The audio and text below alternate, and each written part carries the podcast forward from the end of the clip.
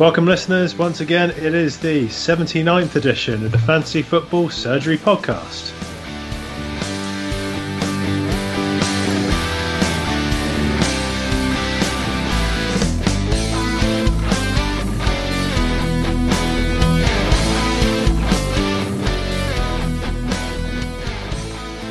Coming to you on the 5th of December 2017. The Christmas period is well and truly underway, and following it is an absolute backlog of FPL fixtures.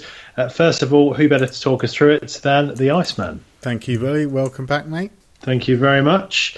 And uh, we've got a fantastic guest on this week once again, uh, a real high flyer as high flyers go. I think he might be placed the highest currently since we've started this podcast. We've got Jay Eggersdorf.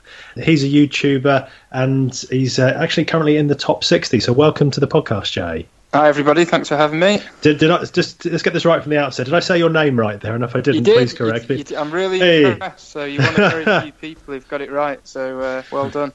Well, I'm, I'm aware that's your, your YouTube channel name, and I know you've only sort of you haven't put loads of videos up, but the ones you have has gained quite a lot of following, isn't it? Yeah, it's done pretty pretty well. So the one I uh, did a um, preview video for game week 15, and that got and it's up to nearly 5,000 views now. So that's yeah. that's pretty good. I have got a challenge, which you're quite right. Is I'm, I'm thinking, is my name the best name to use if you're trying yeah. to uh, get people to find you? So uh, I yeah. might need to ask for some advice on a new uh, new name. well, maybe uh, some of our listeners can tweet a few ideas. Have you have you got a presence on Twitter at the moment? Yeah, yeah. So, but it's it's the same. It's just Jay Aggerstuff is yeah. is my handle. So. Um, again, not not ideal because uh, it's not an easy name to spell. So maybe one to think about. Any listeners got ideas for Jay? Maybe they could uh, they could tweet them to us. Um, Nothing Jay, offensive. Yeah, nothing. If, well, actually, with some of our listeners, I wouldn't be surprised. But uh, Hortz, Sid, yeah, they know who they are. Um, Jay, tell us a bit about kind of your background in FPL, how you got into it, and how you've done recently. So I um, I got into it. I've always sort of played for those of you remember like the Telegraph stuff years ago, where you used to have to sort of write in if you wanted to make a transfer. So that's going yeah. back like 25 years or something. And then I got into this, the official FPL game 10, 11 years ago when I, I started working after uni. They all had an office league and just got sort of really hooked. And so gradually over the years, I've, I've got better and better. My best finish has been 101. Um, I was 105 last season. I've never been outside the top about I don't know 14k. So yeah, pretty consistent. And then at yeah. the minute I'm sort of 57th overall. So people have started asking me, do I do I think I can win the uh, the overall thing? And I, I, don't know if that's possible, but um, I suppose I've given myself a pretty good start to the season. You absolutely have, yeah. I mean the consistency there as well. I mean some of our the people we've had on and uh, myself and, and James have gradually got better over the years, but mm. to finish that high up that regularly um, is damn impressive. And a similar story to a lot of people actually starting in just an office league and then getting mm. hooked on it. So just for those of you listening, if you're interested in finding out more about Jay, like I said, we're going to do an interview of Jay towards the end of the podcast. There's not going to be a Twitter section today. Um, naturally, we want to pick his brain about how he maintains his consistency. I mean, first of all, Iceman, just coming back to you, how did you get on the last game week? Well, the last game week wasn't particularly good, but the one before that, I was flying. I got 60 points uh, yeah. in game week four, 14, which was great. I captained Kane. I left it on Kane for this week, which kind of hurt because obviously blanked. It was Otamendi that kind of saved my week, so I got 39 this week, which was terrible overall. So I actually dipped down and ranked down to 60k, but um, I'm thinking a few things for this up and coming week, and I'm hoping that I'm going to bring it back round for a better score this week.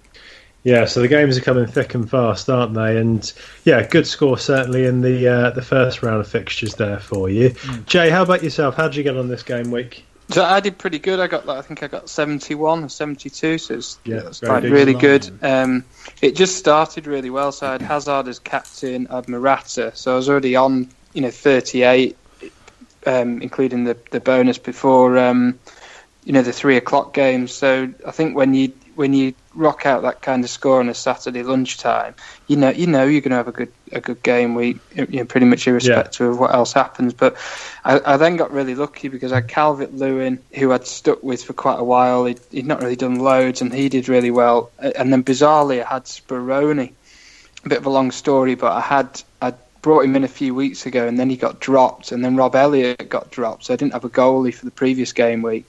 So I brought in Hennessy. I thought I'd go double Crystal Palace, and Hennessy got injured in the warm up, and Speroni gets subbed in and gets 11 points. And, oh, you know, so when you ask me, when people say, "Can you win the?" Um, can you win the whole thing? It's that sort of crazy look that you just yeah. can't predict that. You can't, you know, it's just mad. So I ended up with a really good game week, but I think it was a bit lucky to be honest. It's uh, it's a little bit reassuring uh, that someone so consistent with FPL is still, you know, vulnerable to the uh, to the bad luck that often mm. comes our way. Mm. It's uh, it's one of those things, isn't it? It's crazy game. Exactly. Yeah. Yeah. Um, it just in terms of my last game week. So like the Iceman, I had a better game week 14, so I came up with 56 points in that one, and then the following one I only got 43, so above average. And at the moment, I am sat around 350,000. So not fantastic, but also I've moved up from the millions where but I was. You can build from there. Season. I think I think you, you get can. above 50 in that midweek. Uh, was that 14? The midweek one that was there was loads yeah. of rotation when um, yeah. David Silva didn't play in Sane and Azpilicueta. I think to get over fifty in that game week, you just you just get you get you get it, and then you just get out of there. I think you've done well to, to do that because that was a horrible game week. Yeah, That, that, was a that was a game week which I kind of thought I got a bit lucky on that one because I had Sterling, yeah. Jesus, didn't have Hazard. That's I thought, right, oh yeah. wow, I have got quite lucky with the rotation here, and yeah, I'm hoping that kind of doesn't happen again. It's, it is a worry though. Oh, it will happen. Yeah, that's going to happen for sure, definitely. Mm. Um, they're the ones you just need. You, I think I always try and get above 50 every week. That's my target. So I think if you can pull that off in a game week like that, then even if you're 300,000, you, you just you're just ticking along nicely. You know, you can, but you can build on that. Yes, it's a consistent score, isn't it? And I think, yeah, um, as, as yeah. you rightly say, we're about to go into a crazy period of games. So, just on that, chaps, let's look at the the mini league. So, how that's uh, shaping up at the moment. Top 10 at the moment 147 Elite, Adam Finn Campbell holding on in the top 10. Ninth place, Sala Gadula, Tom Reed. Um, up into ninth, Red Eagle, Diego Costa uh, down to eighth. Lukman Ayuake, Jeremiah Johnson up to seventh. Fuchsake Ayu Blind, uh, Joe Stone down to sixth. Alex Costa dropping to fifth this week. Good to see the Costas are still in uh, our top 10. Andre Bergstrom with Berbatov up to fourth. Opus Eponymus, Magnus Westerstrand up into third. Red Devils, Daniel Kalim uh, in second. And still leading the pack and leading the whole of FPL, Lalana Land with Demir Tenay in first place with over a 100 point lead in our league now. Absolutely killing it in that league. when you come into our league, Jay, you will be second. So, yeah, bit, bit, an insider for you to, to come in. Yeah, certainly a competitive league, this one. So, but yeah, fantastic to see he's uh, still leading the way. Brilliant effort. Just a note as well, we have got um, Jamie Ellis is in 13th place, as who has also come on the pod, he's in 12th place, and Justin Dye, with the name The Iceman's Piss, is also uh, in 14th place. So, yeah, we've got some friends quite close to the top 10. Let's hope they get in it next week. Friend, friends of the pod. Friends of the pod doing well. Good to see. Okay, chaps. Well, let's get into this upcoming game week. So, just to, to, I suppose, save any confusion, we've got fixtures this Saturday on the 9th of December and 10th of December. We then go into a different game week on the Tuesday and the Wednesday. So, the games are coming thick and fast at the moment. We kick off on Saturday the 9th, West Ham, the struggling West Ham versus the high flying Chelsea. Jay, I'm going to come to you first about this one. Who who do you like in this fixture and moving forward over this period? I think um, if you'd have asked me this on Sunday lunchtime, I'd have been saying, you know, it's three Chelsea players all the way. West Ham are, you know, look pretty hopeless, but there was a glimmer of hope. There's a glimmer of hope for them in that Man City game. I thought they showed a bit of fight and a bit of um, togetherness and a bit of organisation. Yeah. Yeah, I, I thought they looked really different with Adrian in goals rather than Joe Hart. They just seemed the whole team just seemed a lot sort of happier, a lot more settled. Um, so I still I still think you look at it, it's a big pitch that they've got there. Chelsea you'd back, but then at the same time, Chelsea are playing tonight. I know they've got a mixed team of you know regulars and, and a couple of um, squad players in. But I don't know. There's something about it that's eating away at me a bit. That's saying that I still think Chelsea will win, but I don't think it'll be an easy ride. I, I think I agree with you there because they're all playing tonight, so they're they're not going to be like Hazard's playing tonight, Morata's playing yeah. tonight as well. So they are going to be a little bit tired, and I do think West Ham kind of turned a corner. They stepped it up a little bit against Leicester, and they, they played well against City. Because I, have got the choice now because I haven't got Hazard, and a lot of people mm. probably haven't got Hazard. I've got the choice whether to take a hit to bring him in and I'm not sure whether it's going to be worth it with the players that I've already got. Whether taking a hit to bring Hazard in is going to help me in this particular game week because I have a feeling that either he's not going to be completely 100% due to this Champions League game or that you know, Hazard can go through these blanks which he goes through occasionally. So, yeah, I think I agree with you there. I think I'd only take a hit for Hazard if you were going to captain him and you hmm. were pretty confident he'd you know get another double digit score. Yeah, he, he might be the highest on the captain polls as well. So that is the thing which is concerning me about this. Mm. i mean, to... the, the, other thing on, on West Ham is that they had that they got stuffed at Goodison, and if you watch that game, they missed the penalty at was it two 0 down? I can't remember. Were they 2 0 down? They missed the penalty. But if that had gone in, they were on top, so they could have come away with a draw. Instead, they've got Tonk 4 0. So I, I, think Moyes is just, he's very negative, so I just don't think it's going to be an easy ride for them. I think they'll, Chelsea should win, but it's not going to be straightforward. Yeah, no, I, I, agree with that. Who are your who are your choices then, like from the from the Chelsea team and going forward at the moment? Well, I've got I've got Morata and Hazard, mm. so I think I think Morata you've probably got to have him at the minute just because there's no other premium strikers that are on form. I think Hazard's good to have at the minute, but like you say, would it take a hit for him? Probably not. I think a Chelsea defender is a decent option, but I, I do think there's a bit of um, a rotation threat in there. So I quite like I, I, I, like the guy Zappacosta, but obviously he's going to lose his you know place every other week probably to Moses. Christensen looks looks a, a really good player, but is he going to you know get rotated in that Christmas break? And the answer is definitely. Yeah, that's the problem with, with Christensen. He's, now that Luiz is injured, he seems to be the replacement for him. So you kind, yeah. kind of hoping that he is nailed. And he did hit the woodwork against Newcastle, so he kind of does pose that attacking threat mm. from corners. But yeah, I do feel like with Chelsea's centre backs, they do have quite a few, and when Luiz is back, that he could get rotated. So it is a concern. Well, it's four into five anyway, isn't it? It's Rudiger, Azpilicueta, Cahill, and Christensen. There's three spaces, so you know he's he's going to miss. I'd have thought at least one game of Christmas. But then, if you look at it that way, that's I suppose not too bad if he missed one out of six, I suppose he could handle that for his price. Mm, yeah, maybe. I mean, what about these? Uh, what about the wing back situation? Players like uh, like Alonso, as Azpilicueta certainly filled in there over recent weeks. I mean, do you, yeah. we, we always have that debate about who's better between Dave or Moses, uh, no, Moses, Dave, Dave or Alonso. Do you have any preference over those two? Um, I like I like Alonso for a number of reasons. One is he's left-footed like me, so that that's a bit of bias there. Um, but I just think if you watch Chelsea and watch the way he positions himself, there's there's times he's you know he's so frequently in the box. Um, he's quite a big lad, so he's quite good in the air. He takes free kicks. He's positioning the teams. They've not got. Correct me if I'm wrong. They've not got any other natural left-footed players. So I know they've got rotation options there with Zappacosta and Azpilicueta can play at left back, but I think they're right-footed. So um, you know, I like him. Azpilicueta, I think is great, but I just think a player that um, can get you goals is is a bit more exciting yeah. and you know a bit more dangerous than Azpilicueta. You get you know might get a couple of bonus, and I, I know he's got some assists, but they're not they're not what I call a proper assist where he's necessarily gone down the wing and crossed it in. It's you know it's like a it's a long ball, isn't it, that Morata's taken down and scored yeah. from?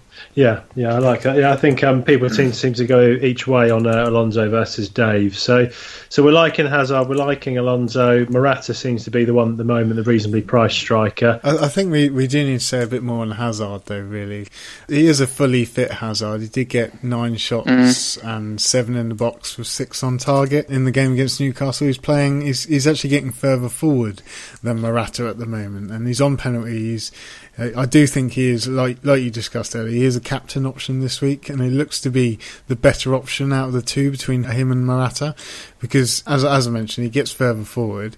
And uh, I heard an interview which he had on Chelsea TV after the game, just saying it's different to last season. Whereas last season he was playing out on the left and now he's more central in that three-five-two formation. So he more or less is playing up front. You've got a, a midfielder who's more or less a striker now, and uh, he's mm. shooting mm. more as well because that's uh, another added bonus to Hazard now as well that he is shooting a lot more, and he does say that he's got a good relationship with Morata and Fabregas, and how Morata is like clever, so he looks for him.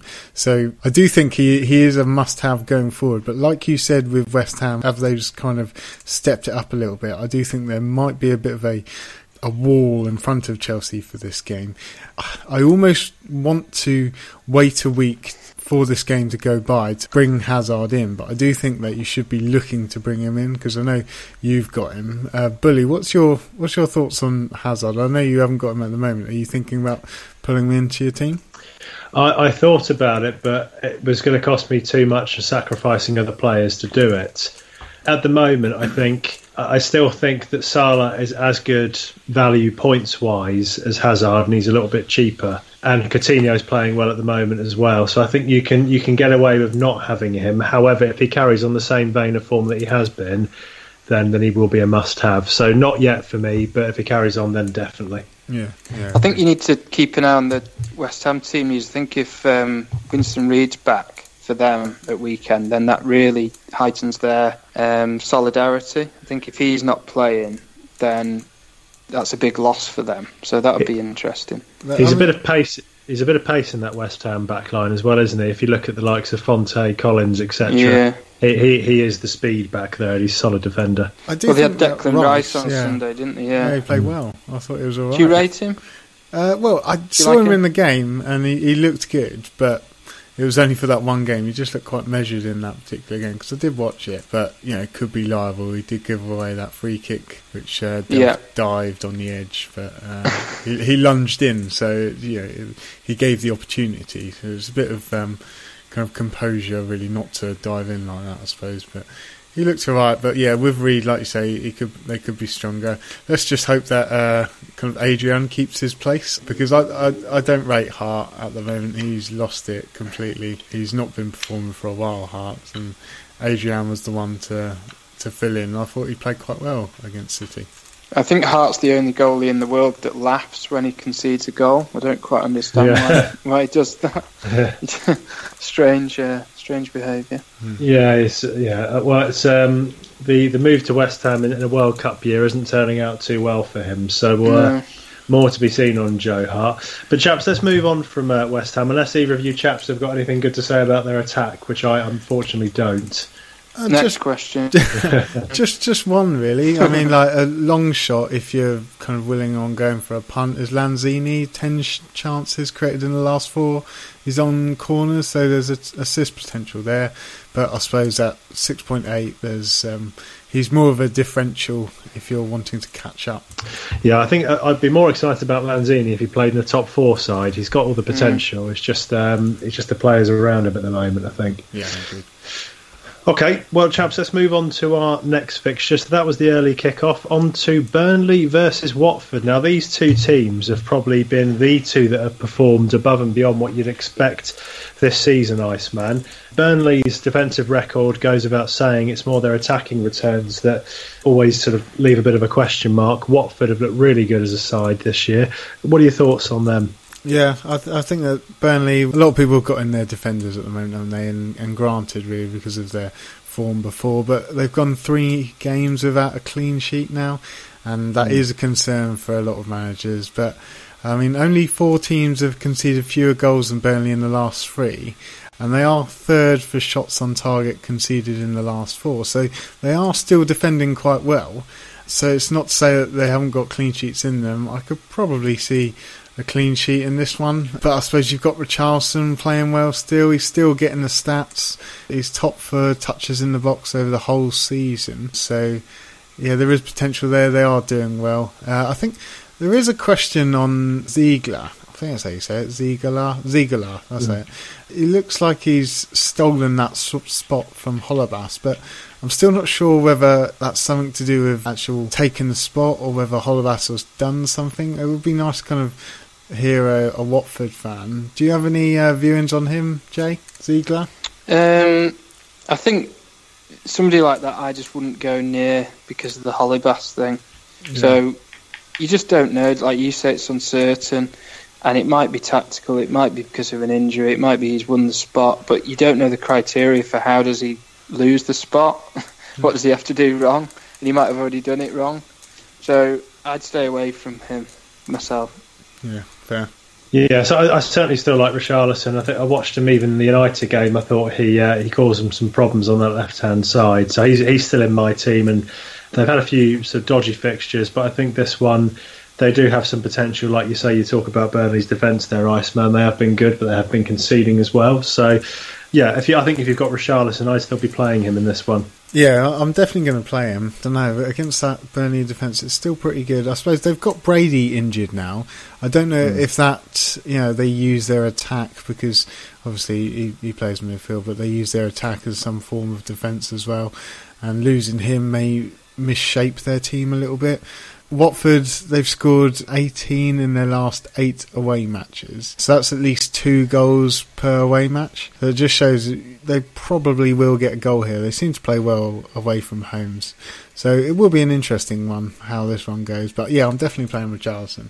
Yeah, and I've, uh, not to pick him at this point, but I've noticed uh, Deeney's return to the side, which may well affect Gray's minutes now. Yeah, no, that's true. And yeah. also, Gray just looked a bit dodgy the game before yeah. last. He, Against his old club, though. He's yeah. back at Burnley, isn't he? Oh, so that's true. You never yeah. know. Yeah, that hoodoo. Never know. Okay, well, chaps, let's move on to Palace versus Bournemouth. So, Jay, we've got uh, we've got a Palace side that's trying to fight their way back up the table against Bournemouth. What are your thoughts on this one? I put my money where my mouth was a few weeks ago. I said that I thought Palace were going to turn a corner before they beat Stoke. They got that late winner, and then they got a decent draw down at um, Brighton and a decent point last week as well at West Brom. So I don't think they're going to pull up any trees with um, going forward necessarily. But the, the three I've got, I've got the two goalies and I've got Loftus Cheek, who I, I, just think is really good value at 4.5. I think Benteke will come good for them eventually when he gets fit. But I, I do think the defence is a is a bargain. Like Hodgson, if, if you if you've played the game long enough, the FPL game long enough, if you remember when he was at Fulham, yeah. their defenders were, were bargains. You get them for about four. I mean, Aaron Hughes was about four million one year, yeah. and he was a real bargain. You know, Hodgson's quite a, um, a structured manager, so he's you know you, everyone will remember him from England. And I, I can't did they did they go the whole group without conceding or something like that? They let him one or something. So I think if you're going to get a Palace player, a defender's probably a good place to start. And I think I think Sakho, with him in the team, you know, they're, yeah. they're a different entity altogether. So I don't think they're, you know, Palace defenders aren't are, are probably. it's a good time to be looking at them if you if you need a bargain. Yeah, I yeah. agree with the Sakho shout. He's got three returns in his last three.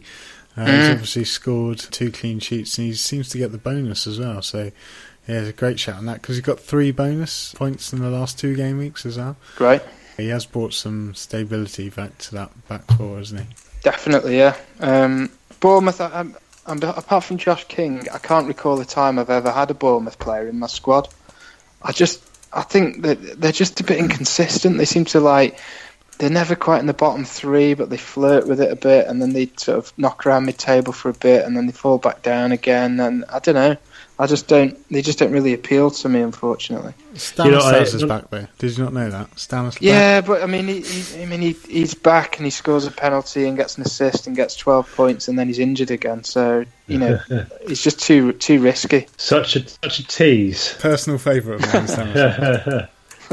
well, be Iceman. Have you got have you got love for uh, a, a Stanislas returning?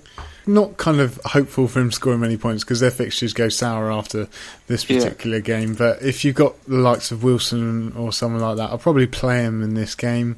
But yeah, they've got a lot of rotation up front because obviously Wilson didn't start in the last game, and they've got no. King, Defoe, Afobe to contend with. So yeah, I'll, I'll, be looking at moving out the likes of Wilson or King or Defoe uh, because if you look at their fixtures after this particular game, they've got Man United, Liverpool, and Man City.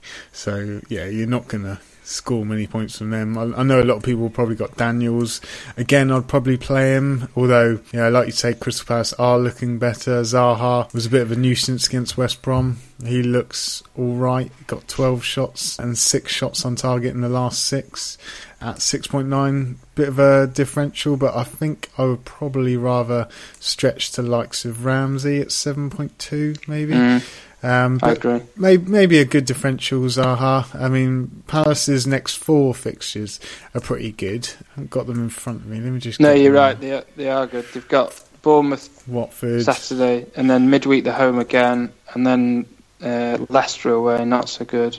Yeah, and then they've got uh, Swansea as well. So yeah, so that's yeah. pretty good, isn't it? They're not bad fixtures. I mean, you've you've tripled up on them, so you must love yeah, them. Yeah, I mean, yeah. I, I, mean, a lot of people have looked at that uh, goalkeeping option at the start of the season with West Brom. You know, a lot of people were looking at the Foster and Myhill um, mm-hmm. I had it. I did it. I oh, you did, did it. yeah. Oh, you like that yeah. um, kind of one keeper doesn't play. You know, you've definitely got a keeper playing. I suppose yeah. that, that is the safe option to go for. Is that how you like to kind of play your keepers most times? I've, I mean, I've always spent as little as I can on keepers yeah. because I think that over the years it's always it's most often the goalie's not from one of the top teams who gets the highest score or he's a very close second. So you know Tom Heaton last year, for example, was a, you know is a, yeah. a good good example. So I do like that idea of you just get you get two and you know you you're always going to get somebody playing. So I think if you if you pick somebody with good fixtures, the team's on form, and if you look for a manager who's quite negative, so i.e. Roy Hodgson, then you're onto onto a winner. So you know the West Brom example, Tony Pulis, super negative. So I, I just think it's good. You can put the money to better use elsewhere. Yeah, yeah, it's a good strategy. Okay, well, the next fixtures, guys, isn't particularly filling me with much joy. Um, Huddersfield versus Brighton. I'm looking more defensively in this one. But Jay, any any sort of thoughts on this game?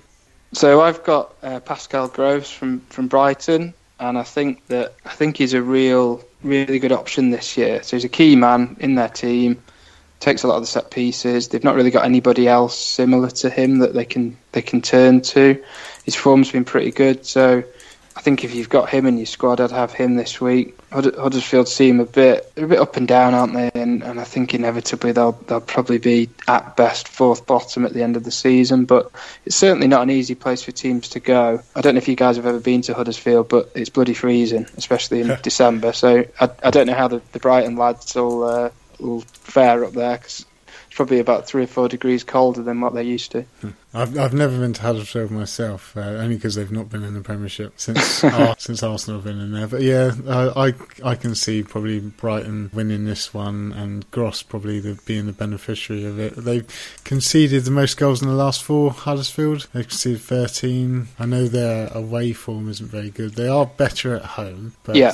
I'm still not looking at investing in any of Huddersfield players. I suppose it's about Gross and maybe Murray and Duffy from Brighton. If you're looking at players, or I wouldn't necessarily bring them in though because the fixtures are kind of on and off with Brighton. Yeah, exactly. Yeah, uh, I yeah. mean after this game they've got Spurs and then they've got Burnley.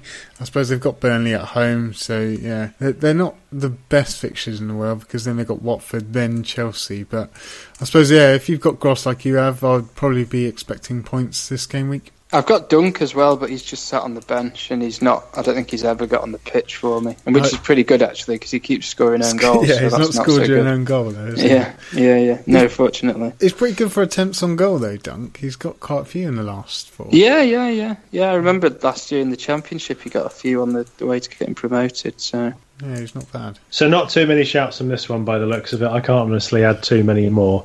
I'm more excited about the next game though. Spurs versus Stoke Iceman. So Spurs struggling a bit of late against a Stoke side where Xherdan Shaqiri is starting to look like a footballer. Um, any thoughts on this one?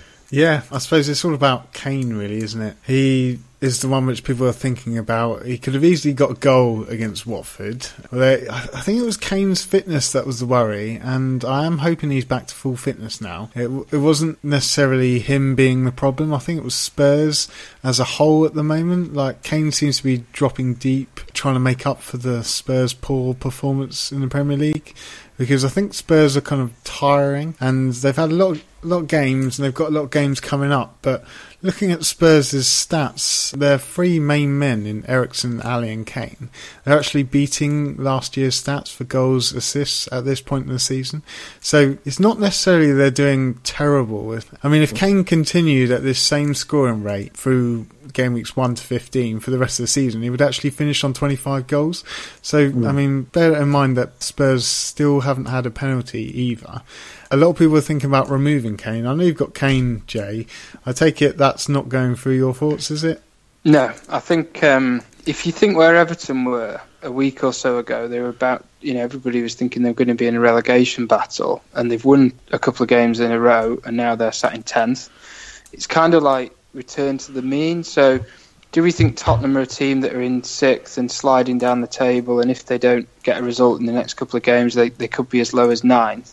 The answer is like no. They're a top four team, so I'd expect them to return to their mean, you know, their default position, their mean position. Yeah. They've got two home games in four days or five days. They've got Stoke, who are pretty hopeless. I think they've conceded. I don't know if it's the most away goals or second most, you know, quite a lot anyway. And then they've got Brighton midweek, who we've talked about, not great on the road, you know, not not a disaster, but pretty good home ties. You're thinking if you're the Spurs players in the changing room, you're going to be sat there going, "Come on, lads, we've lost, you know, had really poor results for the last few games. Yeah. We don't want to be in ninth by next weekend. We want to be back up, you know, fourth, fifth. So if they're going to get out of trouble, he's the man to do it, surely. So I'm pretty confident that they're going to they're going to win that game quite comfortably. Yeah, I mean, you look at it, he scored in game weeks 13 and game weeks 14, and everyone's looking at getting rid of him. I mean, he, he came back not fit, and he played against Chelsea, played against Arsenal, which you can't necessarily guarantee goals against these top teams. And he has scored two games in a row. He blanked at an informed Watford. Like, Watford aren't a bad team.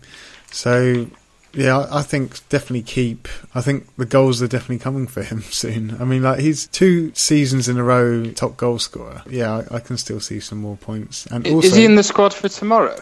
Okay. Uh, apparently, he's meant to be rested, and right. uh, if he is, then yeah, I'm, my captaincy at the moment is on Kane. He got a hat trick in the same fixture last year, yeah, as yeah. well. So uh, yeah, more reason to kind of hold on to him. Well, we saw what happened to Hazard, didn't we? He um, played five minutes at the end of that midweek game for Chelsea, you know, was rested and then went went bananas on Saturday against Newcastle. So yeah, could exactly. it happen to Kane? Quite possibly, you know. Yeah, I mean, you've also got to look at Spurs having a double game week in game week twenty two.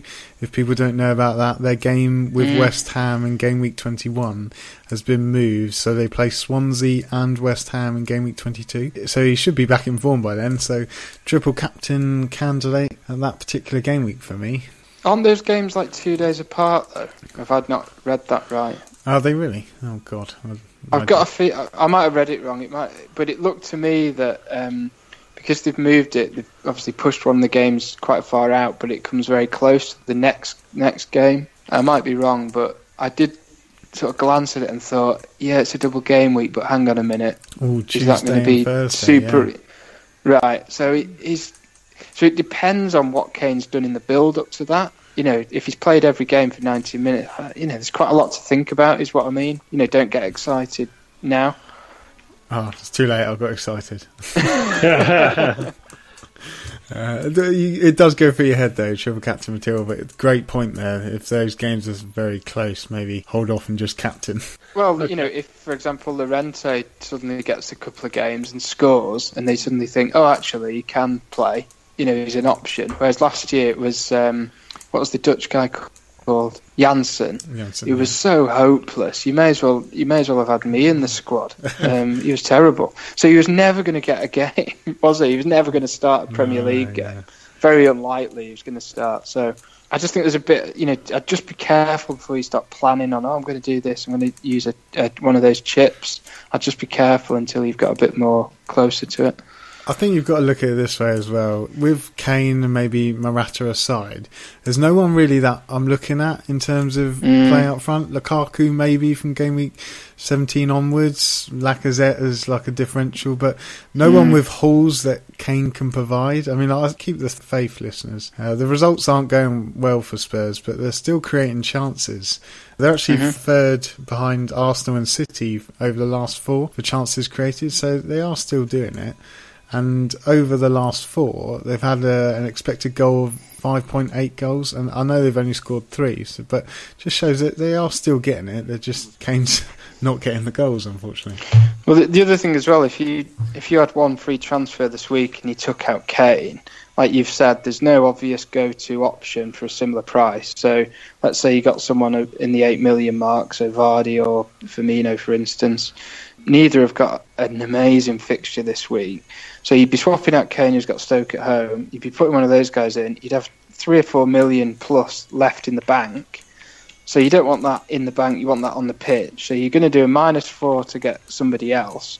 So what you're basically saying is, I'm going to take a minus four when Kane is at home to Stoke. Yeah, It sounds mad, doesn't it? yeah, it's mad. Yeah, I don't think that's very wise at all. Yeah, some good uh, abstract thinking there, Jay. Absolutely, lads. Who's going to provide Kane with the uh, the chances then? Eriksen, Alli. Can do you see anything in the Spurs sort of attack elsewhere? Son if he plays, but I, I just I don't. He seems to score when he plays, but he's one of those guys that you bring in and then he's on the bench, or you know doesn't. He plays 20 minutes, so maybe him. But I think if Davies and Trippier play, they're a lot more effective than Rose and is it Aurier, the other the other guy. Yeah, yeah.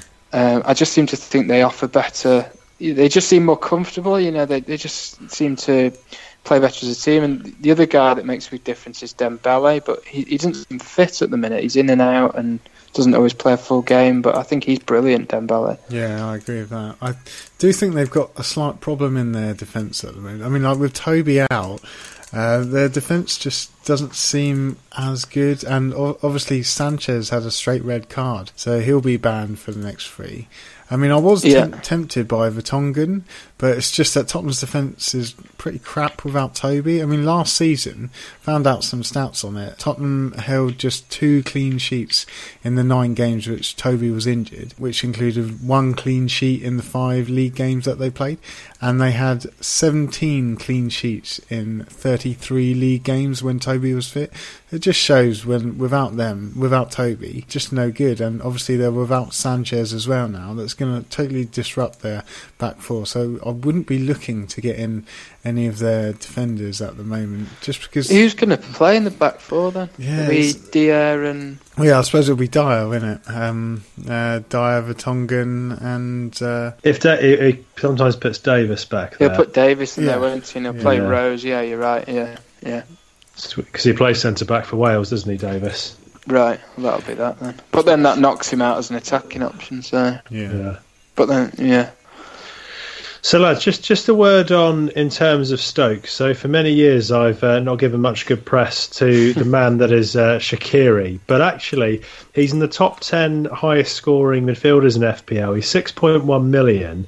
A higher number of managers going for him this week. If we look over the last few game weeks, he's at, in the last let's have a look uh, five. He's returned three goals with two assists, which and already he's bettered his returns compared to all previous seasons. So is it finally working out for Shaqiri, Jay? no. No, still no from you. Right. the reason is, yeah. why is this guy in Stoke? Yeah. Right. He was at Bayern Munich, wasn't he? And he was he played. Was it the World Cup? He scored the like a bicycle kick or yes, he- scorpion kick. yeah, or for something like. Switzerland. yeah. Right. So the world was at his feet, and he's in Stoke. So of the list of clubs that he could have gone to, there must have been the biggest sheet of paper with lines through, you know, 25 different clubs. So I just can't get my head around why he's there. So there's no surprise that he's doing well. The other thing I don't like about him is um, there's that bit, the question mark about why are you here, but the also the question mark he seems to get injured quite a lot, mm. and I wonder if like he's going to conveniently give himself Christmas off. You know, oh, I've done my hamstring. Yeah. And I'm saying this kind of tongue in cheek a bit, but I just don't get it. I just can't see why he's why he's here if he's as good as we think. Yeah. What's the problem with this guy? So I just think there's an issue that we don't know about. Is it that he's injured? Has he got a temperament problem? Has he got a discipline problem? So there's something that doesn't sit right for me. So I think you talked earlier about Richarlison, for example, as an option in that price range. If you had that money, or Gross, if you had that sort of money in your budget, I'd be getting one of those guys because I just think there's a problem around the corner with Shaqiri. It's too good to be true, isn't it, that mm. he's playing for Stoke every week? Surely. What do you think? What do you think? Is that does that sound a bit far fetched? Uh, could be a very good shout, but he, Hughes brought in a lot of the his type of player, didn't he? Like uh, they were becoming like the new Barcelona. Yeah, where's uh, that Jesse guy gone? Where's yeah, he gone? He seems to be just benched for Choupo-Moting, who doesn't, right, get, okay. doesn't get any involvement at the moment. Choupo-Moting, he's in my team at the moment. I'm looking to actually move him out, but yeah, I, I don't know. It's probably very a good statement that you're giving there. I wouldn't go there. I'm the same as you. There are better options around his price range. yeah, it's a difficult. It just felt like that around that time. Like Stoke looked up all the best players on FIFA that had the highest potential, went and bought them all. So like Afellay was another one, Bojan, um, all of those players that had good pedigree but it just didn't work out for any of them, and they all could have gone on to be well beaters. So, yeah, yeah, I, I'm, I'm still, yeah, I agree. I still think Shaqiri is just sort of one game away from an injury or suddenly going duff again. Mm. Um, but it's just interesting that he, he's, he sort of found his feet a little bit this season. I'm keeping my eye on him because he's, he's cheap and he does start for them regularly. So, yeah. um, anyone else from Stoke, chaps? Um, I think just a shout on kind of backing my Kane captaincy call at the moment. They've now conceded the second most so far this season, and they've actually conceded the most big chances this season out of all the teams. They've got Martins Indi, who's injured. I suppose that gives Wimmer an option. Uh, he's at 4.3, but I wouldn't go there. They have got Butland back, though. That is a key thing but they have only got one away clean sheet this season. So yeah, I can see some goals. Uh, come on, Kane, you can uh, do it for me this week, please.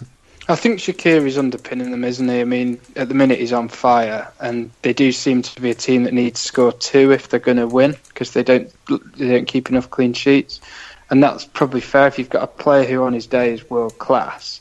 He's going to get you goals, but the rest of the team don't really measure up to his ability. So as soon as he falls away, I think they're going to be in a bit of trouble. Yeah, agreed.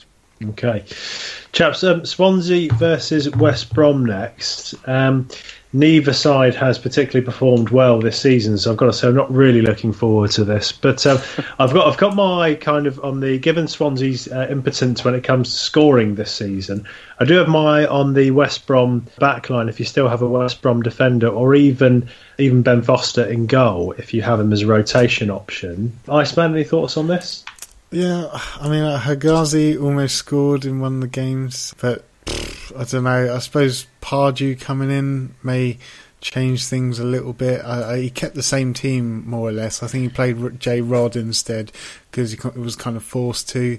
He was an option at the start of the season for a period, like a third striker option. I think you need to wait until he gets going again before you can actually pick him. He's at 5.6. I did look at it because I've got kind of a, a gap opening up for my team to bring in Hazard, but yeah, not quite yet. Swansea are actually quite good at the back occasionally, but their attack is just woeful. They've only had 27 shots on target this season, and that's the fewest on target than any other team since 2007. Um, at this stage of the season, so I wouldn't be looking to get any of their attackers. A lot of people have got Abraham. I would be looking to remove maybe for the likes of Calvert Lewin just to open up a little bit more cash. But yeah, not really anyone for me from Swansea or West Brom. Okay, Jay, what about you? I mean, on paper, it's pretty uh, ugly, isn't it? But I'm just looking at the table now. So Swansea are at the bottom on nine, and West Brom are fourth bottom on thirteen. So you look at that and you think if Swansea lose, they're in real trouble. So the problem is they can't score, so they need to not let any in to at least be in a chance of winning the game by only scoring one goal. So it's probably going to be nil nil or or one 0 to Swansea. I'd have thought. I think I think an added bonus to this one is that Fernandez has been out for the last few games mm. due, due, to the death of his father, I believe. So he right. he is expected back this weekend, so that might boost their defence a little bit. And Swansea, I'm just looking at the fixture here. Swansea are playing Man City at home midweek, so I think if they don't win on Saturday, I think Clement's gone. So they've got you've got that added, you know, added into the mix. Yeah, some more instability around the club. So I, I, can't hear too much love in this one, chaps. I mean, I'm going to move us on to our next one uh, Newcastle versus Leicester. So, two slightly more exciting teams. Leicester have looked really good on the counter attack recently going forward. Love the addition of Gray to the uh, the pace of Vardy and, uh, and Mahrez. Uh, Jay, what are your thoughts on them? Um, I, I really like. I mean, I do like Vardy and Mahrez, but I just think there's better options out there. You know, for the price, I think they're quite overpriced. They're still hanging around because of the the title win stuff. Do, do you not think, think uh, Mahrez is sort of justifying that a little bit more this season? He is, he is, but I just think there's that. I mean, if you if you want Hazard and Salah in your midfield, well, there's two spaces gone. You're going to need a fairly cheap option. So there's three gone. You're probably going to want one of Gross, Richarlison, Ramsey. So that's four gone. So you're running out of room a little bit, I think, mm. if that makes sense. Yeah.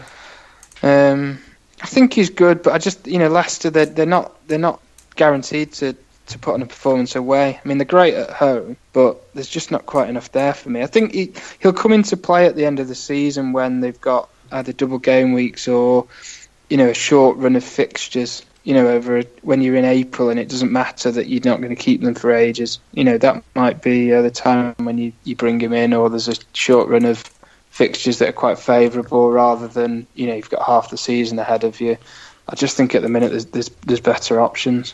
Yeah, I see. I can kind of agree with you. It's just that they have got semi-good fixtures coming up in Newcastle, Southampton, and Palace. And Mahrez mm. did look really good against Burnley. He's really, you know, he's that selfish midfielder which goes forward. And He just wants to go for goal. He got loads of chances against Burnley. I just think that he is that type of player which could get a few goals here and there. And if you're looking for like a differential, a differential option, like a lot of people, like you say, are going like Salah, Hazard. If you're looking to catch up in your mini league, maybe Mahrez yeah. might be the one to go for. Yeah, good idea. Yeah, mm. yeah. Nice one. Have you still got any love for Jamie Vardy? I've never really had any love for Jamie Vardy because he's a chav, but he, he, they've not really got that many shooting opportunities for him. That's the thing with Vardy. He's never been like high flying in the stats, is he? I suppose one which I kind of thought about is Gray just playing behind him. He got a goal and hit the post in the last game. He got four shots. No bonus though with scoring, but he could be quite a cheap option at five point five. I think he is. He might be a bit better than that. Five point three. Is he five three? Yeah, yeah, five three. Yeah. So he could be a good option, but again, he's more more of a just a kind of punt player, isn't he? He's not guaranteed for points each week. So, uh, so what about Newcastle then, then chaps? Any any sort of thoughts on them? Elliot seems to have been the go-to rotation keeper. Although I do think he'll concede in, in this one if that was going to be the case. Well, he's been dropped now, hasn't he? He got dropped yeah. for the last two games, but Benitez did say when you play two games in a row in a few days, you need fresh legs. Everyone has to make sure they're part of a team this season and help the team. Now everyone knows they can play, but I don't rate Darlow that high. I don't think Elliot's that good either.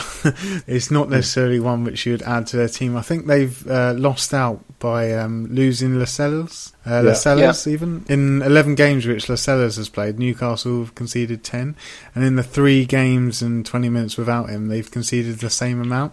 So it just shows they're kind of missing him. I think that's a pretty good summary of that game. Wait till Friday and get the team news because they look pretty good defensively, Newcastle, and since he's been injured, they, they, they look you know very very average. They can't score either. That's their other problem. Yeah, yeah. You wouldn't look at any of their attack though, would you? No, I had Ritchie for a bit, but he was you know putting in plenty of deliveries and good crosses, but to not really anybody very effective. Yeah, he, has got two assists against West Brom, but he's not got anything since game week nine. So the only thing you can say is their next next two games are at home, so mm. that might. But I think the club are kind of more worried about who's actually going to buy the club, and yeah. no, I'm not really looking at anyone from Newcastle at the moment. Okay. Well, let's move on to the Sunday fixtures then, lads. So we've got Southampton versus Arsenal. Now, this usually happens, Jay. Me and the Iceman end up talking forever about the Gunners. So we're going to start by talking about Saints and the impending Charlie Austin bandwagon. Scored again at the weekend. He's an absolute darling of FPL since his days of, of QPR. What are your thoughts on him, Jay? I just don't like the fact there's other people that can take his place. So, you know, hmm. Gabbiadini, Long, uh, who else have he got in there? There's, there's, certainly those two, isn't there? I mean, he's great on his day, but he's just, for me, it's just not nailed, and, and we're not, we don't have enough evidence to know his relationship with the manager. You know, it's only 14, 15 games in, so we don't know how well favoured he is. I know the fans love him. I don't think the fixtures are great, so I'm looking at. Arsenal, no, they've got Leicester.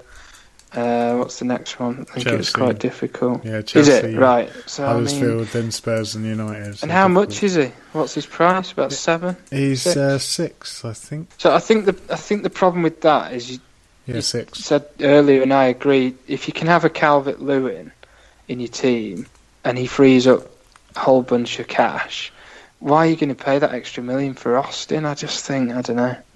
I think like, like the Morris situation. If you're looking to catch somebody up, he's a great differential. But if you're ahead, I just think it's too risky. Yeah, I agree with that. So, I spend you're not jumping on that bandwagon. No, not really. He's got three goals in his last two starts, so not bad. Yeah. Little stat, but it's yeah, it's whether he's going to play him all the time. Really, I mean, Long seems to be injured at the moment. Well, he's been flagged. He's got calf injury. Don't know mm. whether he'll be back, but yeah, it's it's just too risky. Um, maybe if they've got really good fixtures and you were kind of he was nailed on to start, you would definitely punt on him. But no, I I'm not going that way at the moment. I mean, he was great at QPR just because they had no one else. Yeah, they had and he was the best yeah. player. Yeah, exactly. So it's a bit like uh, Tammy Abraham. I think you know who would you pick out of those two? I know Swansea don't score tons, but at least you know Abraham will play. Yeah, absolutely. So really, you're thinking uh, there are better lower priced players who will play regularly and have a higher chance of scoring than Austin at the moment. Yeah. I just think there's better ways of structuring the money for your whole, you know, structuring the, yeah. the money across your squad. Yeah, so you can where you can save a million here and there, that can free up sort of a more higher price midfielder. Is that you're thinking? Yeah, exactly. Yeah. So, um, Iceman, um, actually, I'm not not going to let you speak about Arsenal first, James or Jay rather. Do you want to speak a little bit about Arsenal and perhaps uh, you know anybody you see is nailed to play in this fixture or essential to yeah. have? Well, I've got Kolasinac, and I think he's great. I think Bellerin's great. I had Ramsey, and sadly I had to swap him out for Hazard. And I think Ramsey's playing really, really well. I think he's really good price. He, he just comes at um, he's in that sort of hole where between that Pascal Gross sort of five, six million or that Richarlison is just that little bit more, so it yeah. makes it a bit harder to, to fit him in. I was really disappointed with Ozil and Sanchez in the um, United game. I thought they did okay, but if you compare their stats to you know, they're trying to catch Man City, and you look at Sané, Sterling, De Bruyne, their stats in terms of goals and assists, they're just way off. You know, for, for, for the level that they can be at, and these guys, I love these guys. They're world class players. They're brilliant. They're just inconsistent, and I think that result at the weekend for Arsenal just was them all over. You know, they, they're on a good little run, and then they go and lose at home. They're two 0 down in ten minutes. That's them all over. So it's a bit of a banana skin for them, Southampton, I think. But at the same time, it could be th- Arsenal. It I won't put it past them to be three 0 up at half time. You know, it's mm. it's a tough one to predict which Arsenal is going to turn up. Yeah, it does depend which Arsenal actually turns up. I mean, we did look good attacking against United, but yeah, it was 33 chances which we didn't score. So it's not to say that we were that good. Like, yeah, I mean, David De Gea made the amazing save off Lacazette, the one the, the one low down, and then the rebound yeah. from Sanchez. I, will I'll be dead critical. I think Sanchez should score that. I, th- yeah. I don't think he should let him make the save. I mean, it's amazing, but he should have scored. He should yeah. have been. He should have just been quicker. It was such the goal was at his mercy. So, I, you know, they're just not there's there's just something, isn't there, about Arsenal that makes it so hard to predict which which team's going to turn up for them. It's like we we take that maybe touch too much to assure it that we're going to definitely score, and then that kind of lessens the gap of the goal or something like that. I, I, I mean, like De Gea made a load of good saves, but they were just routine saves in my eyes, and mm. Arsenal kind of made it easy for him. Obviously, the the double save which he made was brilliant, but I didn't think there were any real tough saves that he had to make that game. I just think Arsenal made it a little bit more, a little easier for him. Do you remember the the Xhaka chance in the first half? It was like left foot, and he tried to put it bottom corner. Yeah, it was like off a off yeah, a rebound. Yeah. I mean, that, yeah, I mean, you look back over the game, don't you? And you just think like, you know, that that's the difference between the teams at the top and where and Arsenal just that little bit behind. There's just that lack of real ruthlessness, and it goes across throughout the squad that collectively on their day they can all be off and likewise they can all be on it, and they end up winning five 0 and it, you know it's hard to hard to predict. Yeah, I mean, we have got 86 attempts in the last four, which is the highest from all the teams. It just shows we are getting the, the chances, and we are joint with mm-hmm. City for the season for attempts on goal. But it is that shot accuracy which is lacking for Arsenal. I mean, you look at Lacazette, he got seven attempts against United with a, an XG of 2.9, with 23 touches in the box for that game. Just shows that maybe the goals are coming. I mean, like, it's only recently they've actually played those those three together in Ozil, Sanchez, and Lacazette, and they're just starting to play together, mixing a little bit better. Maybe the goals are coming. There is a potential for that. I mean, Arsenal have got fairly easy fixtures coming up. So it's to say that they should probably benefit from those attempts and start yeah. drumming in the goals soon. I think so, it depends. Um, it's like a mental thing. If, if if these guys say, "Look, we got beat three one at home against ten men, we shouldn't have lost. Let's really make Southampton pay for it." Then they've got the ability to walk all over most teams. So it's almost like a you know mental thing, which which which Mesut Ozil, which Alexi Sanchez is going to be at St Mary's on Sunday, and you know hopefully it's the guys that are really up for it. Yeah, yeah. Yeah, I mean, um, so at the moment, uh, so we're liking the look of Ramsey. I agree with you. Kolasinac is a great. Um, he's mm. almost the, the a good like Alonso like for like in the Arsenal side. So um, again, we're not feeling Sanchez is worth the money at this point. No, he, he, actually turned the ball over 34 times against United, so 17 in each half. So yeah, he wasn't that good, but he has got six big chances in the last four. He is still getting the chances, it's just not necessarily scoring them all. I think if you were like we were saying about a couple of these other players, if you're chasing a lead and everybody else in your league's got Hazard I'd have a go at Sanchez because I know that sometimes his stats might not be great, but he's he is he is. I mean, how many other players are world class in the Premier League? Would you say on his level? Yeah, I, am hard pressed to think of many. At The top of my head. De Bruyne, maybe. I think if you're looking at an Arsenal player, I'd probably rather go Ramsey with six returns in his last seven, but maybe on Ozil as a as a massive differential, a little bit cheaper at nine point three. He has turned up for a few games now, and he might be worth a punt as a differential. I mean, like he did get mm. those two assists and the one goal against Huddersfield. I think I was in like about four minutes, and he did create four chances against United. So I mean, I prefer to go Ramsey though, but uh, you know, if you're looking for that massive differential, he has got a consistency in points. I mean, not necessarily high hauls like you can expect from the likes of I don't know Sterling or people like that, but you know, he did score 17 points against Huddersfield. He did get kind of 15 points against Everton. So when Arsenal do go mad on a team, which they can do, he tends to be in the points. Oh well, if Arsenal go mad on a team, it's because he decides that he wants to play. Mm. It's simple as he's that good. The guy's that good, and that's why it's so frustrating yeah. because he, he can just go missing. Yeah, I concur with everything you're saying there, lads. It's um, it's a frustrating one with Arsenal. We'll see how they uh, they turn up against Saints. Okay, so two more fixtures left. We've got the Merseyside derby, Liverpool versus Everton. Iceman, do you want to lead us off on this one?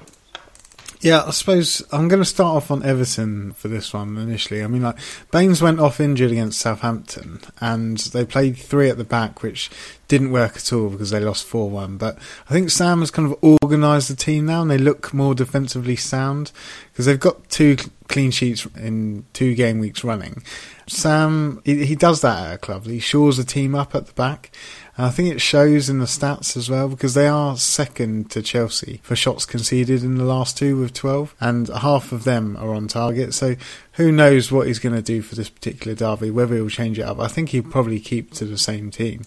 But whether people are looking at the likes of uh, Coutinho, Mane, Firmino, they're always going to be good options going forward because Liverpool do have quite a few good fixtures coming up. I think everyone's kind of looking at the likes of Firmino now. He did get two in the Champions League. He looked to score in threat against Southampton and he scored two against Brighton. So, you know, it's brought him back into people's thinking.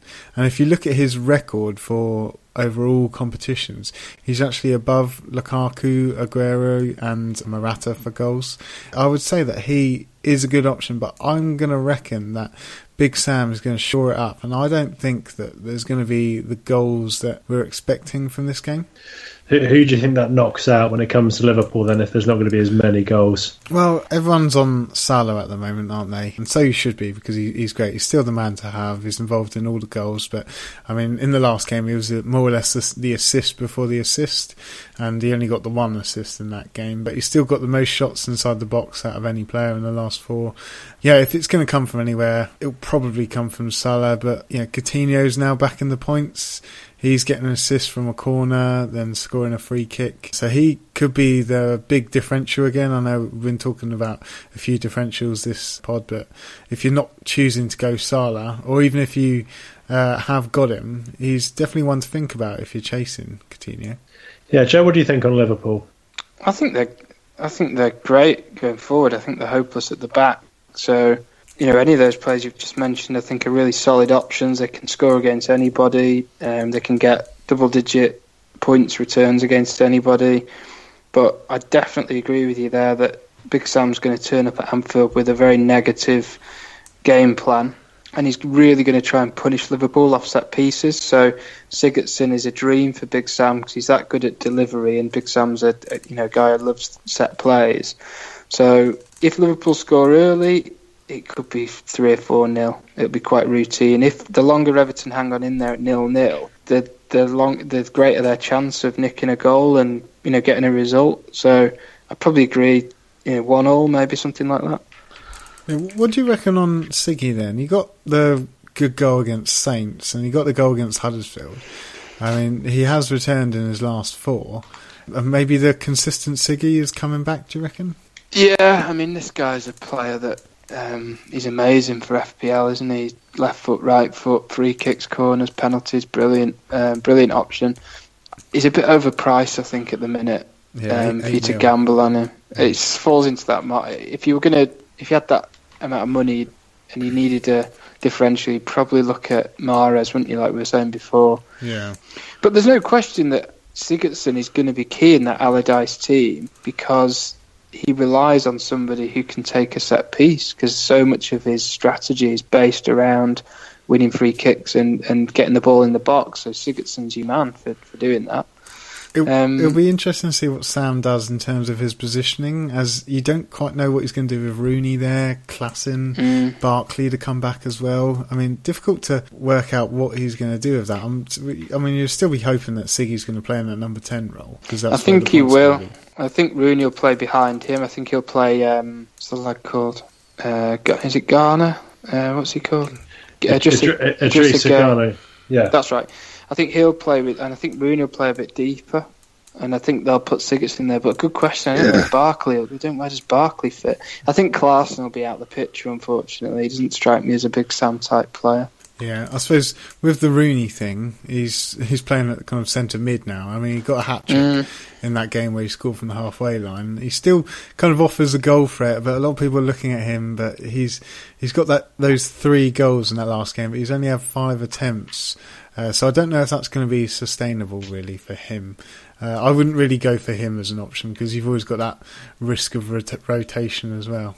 Yeah, yeah, he's a bit older, isn't he? So three games in a week or something over Christmas, probably not not yeah. great.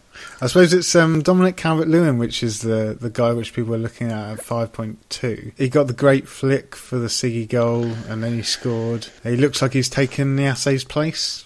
I think that's probably fair short term, but I, have got I had Calvert Lewin. I was worried that Niasse would, would be straight back in because I really think he is a big Sam type player you know, powerful, aerial, can hold the ball up, ticks all the boxes.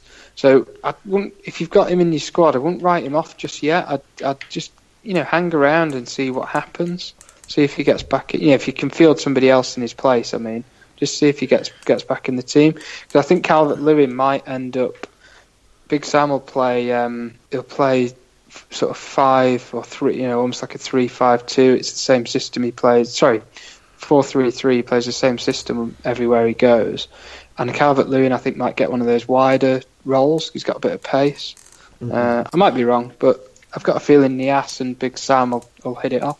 Yeah, I think Big Sam went for Niasse when he was at Palace. I oh, did well. it? Yeah. Oh, really? Right. Oh, that's interesting. Um, right. the thing is with Big Sam is that they did say he did say that he needs to replace Lukaku, so I reckon he will right. probably be active in the January transfer window. I mean, the Huddersfield game, I, I did think he'd keep the same eleven because it's not management rocket science, is it? The team have just won 4 0. Yeah, you are the new yeah. manager. You go in the change room and say, right, lads, great win on Wednesday. I'm the manager now. Go out and impress me again and keep your place. And mm. lo and behold, they win 2 0. You know, it's not hard, is it? So. Yeah. I, I did see a, a great stat on um, Reddit. It just said that Dominic Calvert Lewin has won more aerial duels than any other player in the Premier League this season. Yeah, no, he does get up really well. No, I've watched him quite closely because I've had him in my team. Mm. And I've watched Everton on the Europa on a Thursday night and, and just sort of scouted him out a bit because I'd, I'd put him in originally just to free up money in my wild card in like game week six, not thinking he'd play as often and I thought I could always get rid of him if he doesn't, you know, if he falls out the, the team completely. So I've watched him quite a bit, and he, yeah, he gets up really well. He's not, he's quite a slight guy. He's not a big, you know, he's not a strong, bulky guy, but he uh, he is pretty good in the air. Yeah, he's, he's six one, so he's, he's quite tall. Mm. Yeah, but big spring on the lad. So mm. um, he's impressed a lot this season. I agree. I think he, he might well get one of those wing spots when uh, Big Sam starts to make his mark. Okay, well, chaps, um, that's uh, all the. Oh yeah, there's one small fixture left to talk about the uh, the Manchester Derby, which uh, may attract some interest from you, gents. So, um, Jay, as our guest, I'll let you kick us off on this one. What do you think? Huge fixture. Well, I'm I'm going to this game, so I'm, I'm not. Oh, a, okay. I'm, a, I'm a, not a United nor a City fan. I'm a am uh, a Blackburn fan, sadly. But a good mate of mine is a is a Red, so um, he's got us a couple of tickets. And I think that missing Pogba is a is a real pain for, for United. I think it's going to make the game quite hard for them to win, unless something else happens. You know, City either have a real off day or perhaps get a red card, or you know, a real game changing thing happens.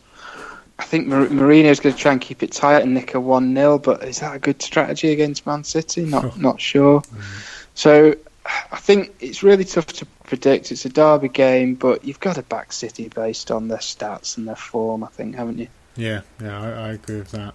I I did find out. I mean, like everyone was looking at City and their set pieces and how weak they are from set pieces.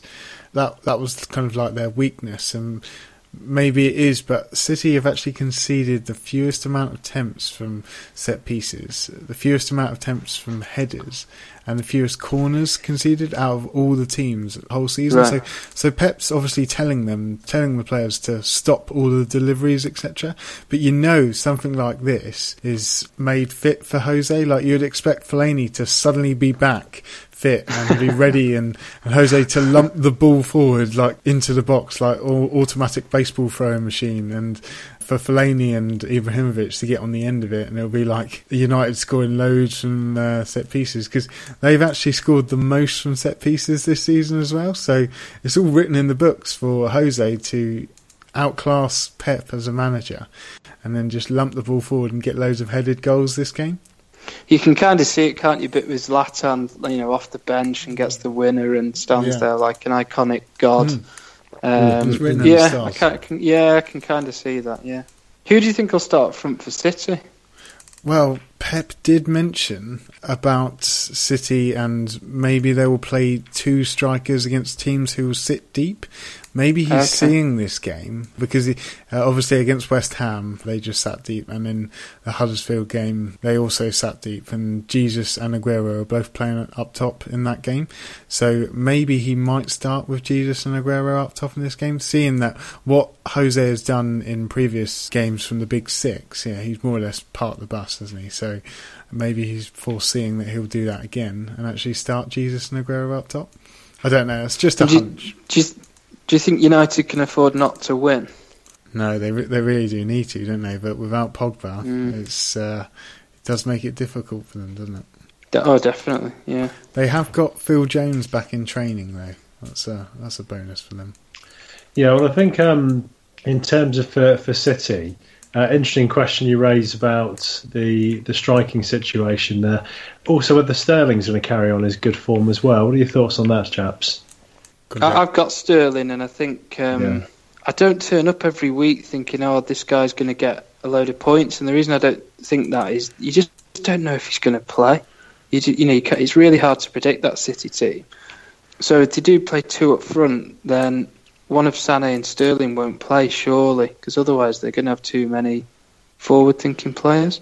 Yeah, you are thinking that he's due a rest, Sterling. He has started the last five. I yeah, think. yeah. I mean, he's. But then that that doesn't always matter. You know, that's mm. the hmm. other thing is that it, when you if they're due a rest and they're completely not in the picture, then that's a problem. But even if these guys at City play 20 minutes at the end, you know, they get that many goals that there's every chance they could still get some points. I mean, Jesus, I think, has got a few points recently, and he's not played that often. He keeps mm. getting assists and, yeah. things, so he's ticking along. Yeah, he's been in my team. He's nicely got a few points for me, but I am looking at moving him out. But yeah, I don't blame you. Just just to bring in Hazard, but he's also that concern each week whether he's going to play or not.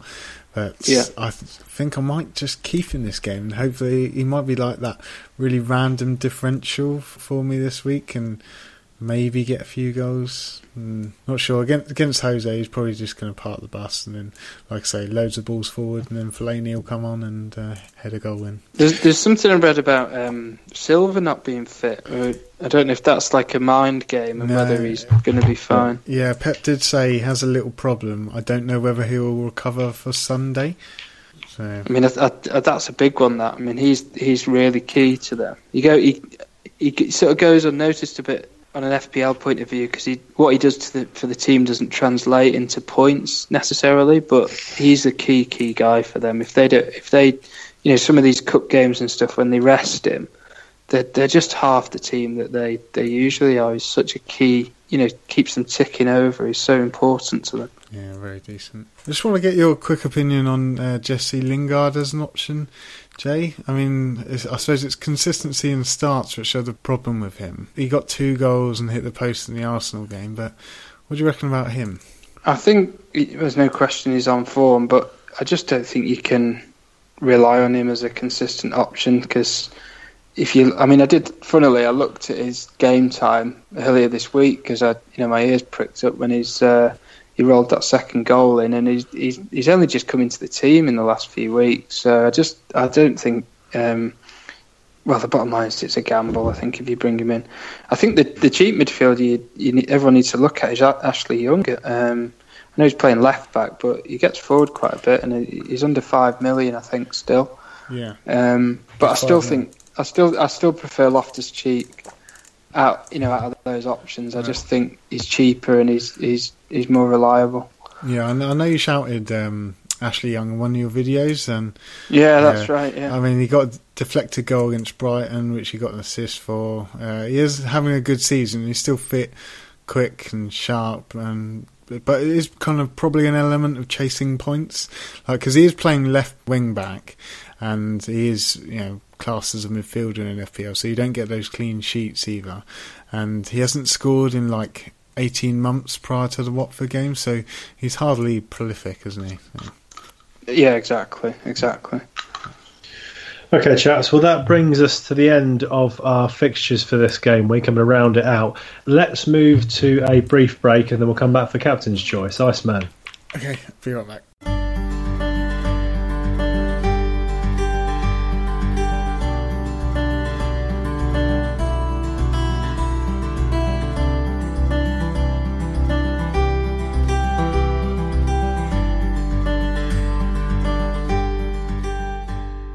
Okay, welcome back, Iceman. So let's sum up, chaps, and then we will see who we think is going to be the best captain this week.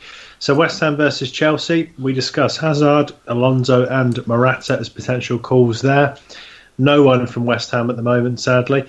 Burnley versus Watford, again, not too much from either team. We still like the look of Richarlison in this one.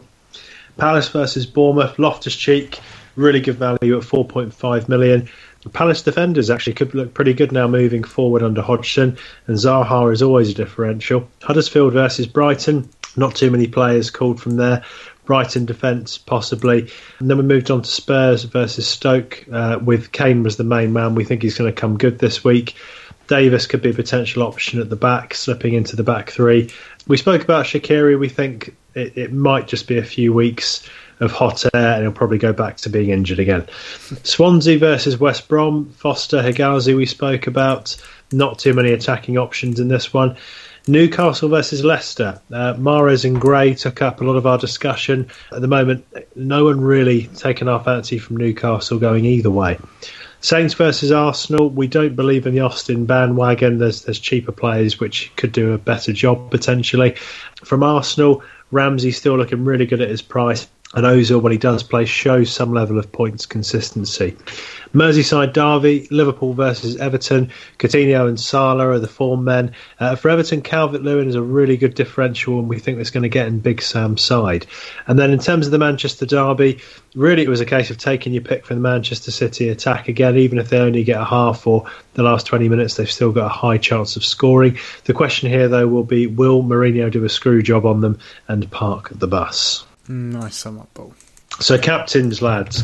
Uh, Jay, as our guest, who are you favouring this week for captain? I'll change my mind about a thousand times between now and um, Saturday, but I've just got this feeling about Kane.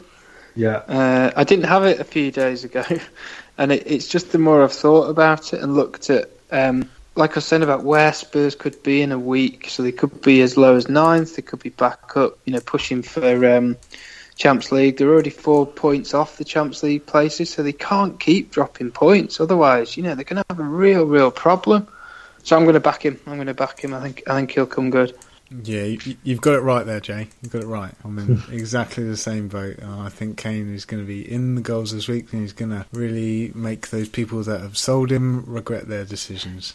Yeah, and I, am going to go three for three on that. I seem to call Kane as uh, as captain every week, but uh, I have no reason to believe any different this week. I think he's going to come good.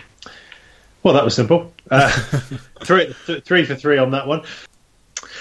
Okay, now um, what we're going to do here is end this pod. We talked about the game week fixtures, but actually, um, we're going to go ahead and interview Jay now to find out a bit more about his strategy. So that's going to be recorded in a separate pod.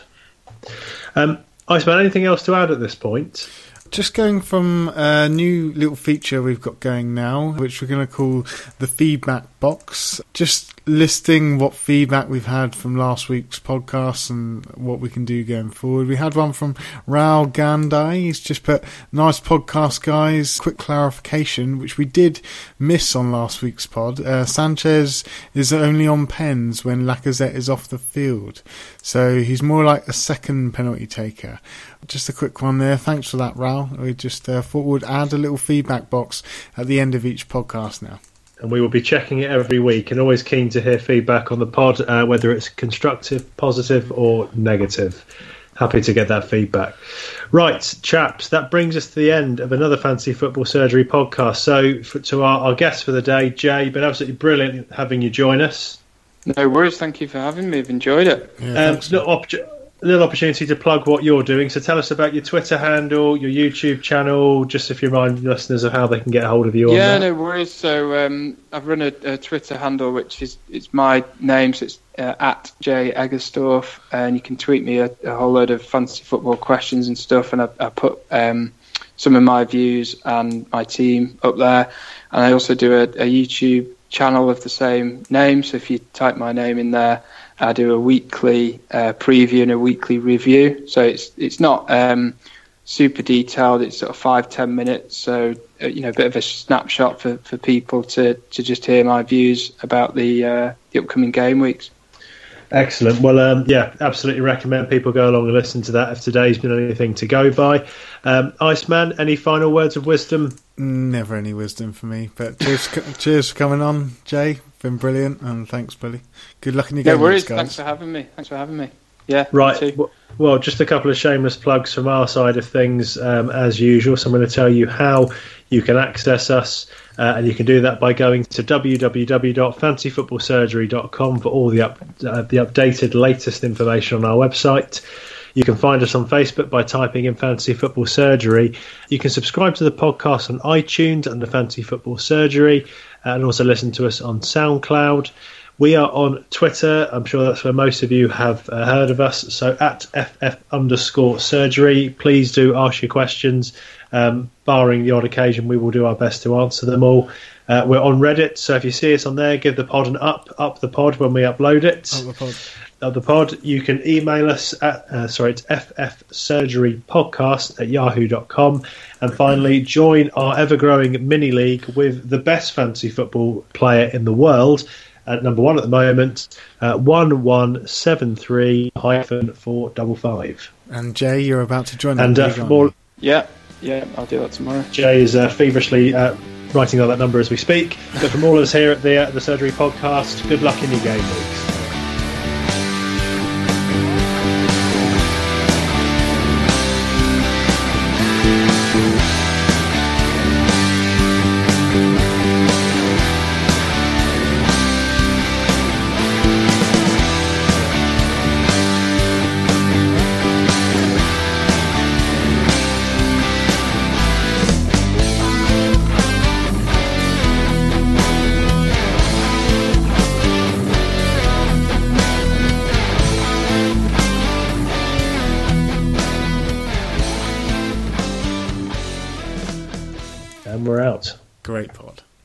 Lovely. That was really good. Yeah, nice one, cool. Jay.